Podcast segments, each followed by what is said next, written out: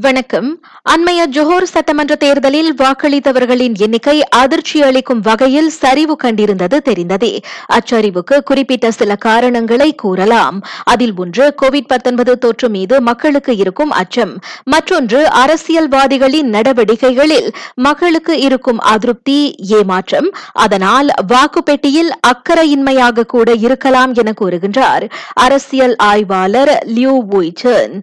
வாக்களித்து என்ன ஆகிவிடப் போகிறது தேர்தலுக்கு பிறகு கட்சி மாறுவது வழக்கமாகி விட்டதே என்ற விரக்தியில் பலர் வாக்களிக்க செல்லவில்லை என்றார் அவர் தவிர உண்டியல் அப்பன்பிளாஸ் அமுலாக்கமும் வாக்குப்பதிவு சரிவுக்கு ஒரு காரணமாக இருந்திருக்கிறது.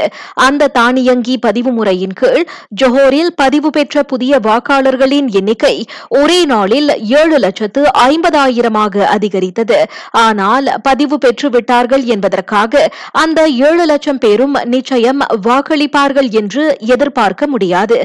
நடந்ததும் அப்படிதான். அவர்களில் பலர் வாக்களிக்க ஆர்வம் காட்டவில்லை என தெரிய வருவதாக உய்சன் சொன்னார். அரசியல் கட்சிகள் சூறாவளி பிரச்சாரம் மேற்கொண்டும் ஒன்றை ஒன்று கடுமையாக தாக்கிக் கொண்ட போதும் வாக்காளர்களை வாக்குச்சாவடிகளுக்கு ஈர்க்கும் சக்தி அவர்களிடத்தில் இல்லை. அதனால்தான் தேர்தல் தினமான கடந்த சனிக்கிழமை ஐம்பத்து நான்கு புள்ளி ஒன்பது விழுக்காட்டினர் மட்டுமே வாக்களித்திருந்தனர். தேர்தல் ஆணையம் வைத்திருந்த இலக்கோ எழுபது விழுக்காட்டு வாக்குப்பதிவாகும்.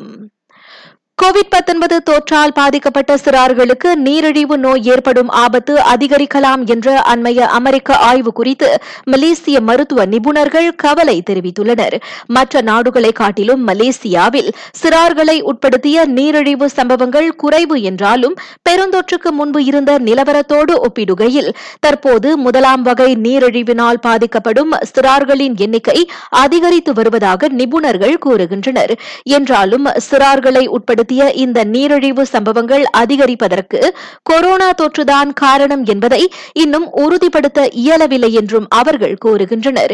காரணம் அவ்வாறு நீரிழிவினால் பாதிக்கப்படும் சிறார்கள் அனைவருமே கொரோனா தொற்று கண்டவர்கள் அல்ல என நிபுணர்கள் தெரிவித்துள்ளனர்.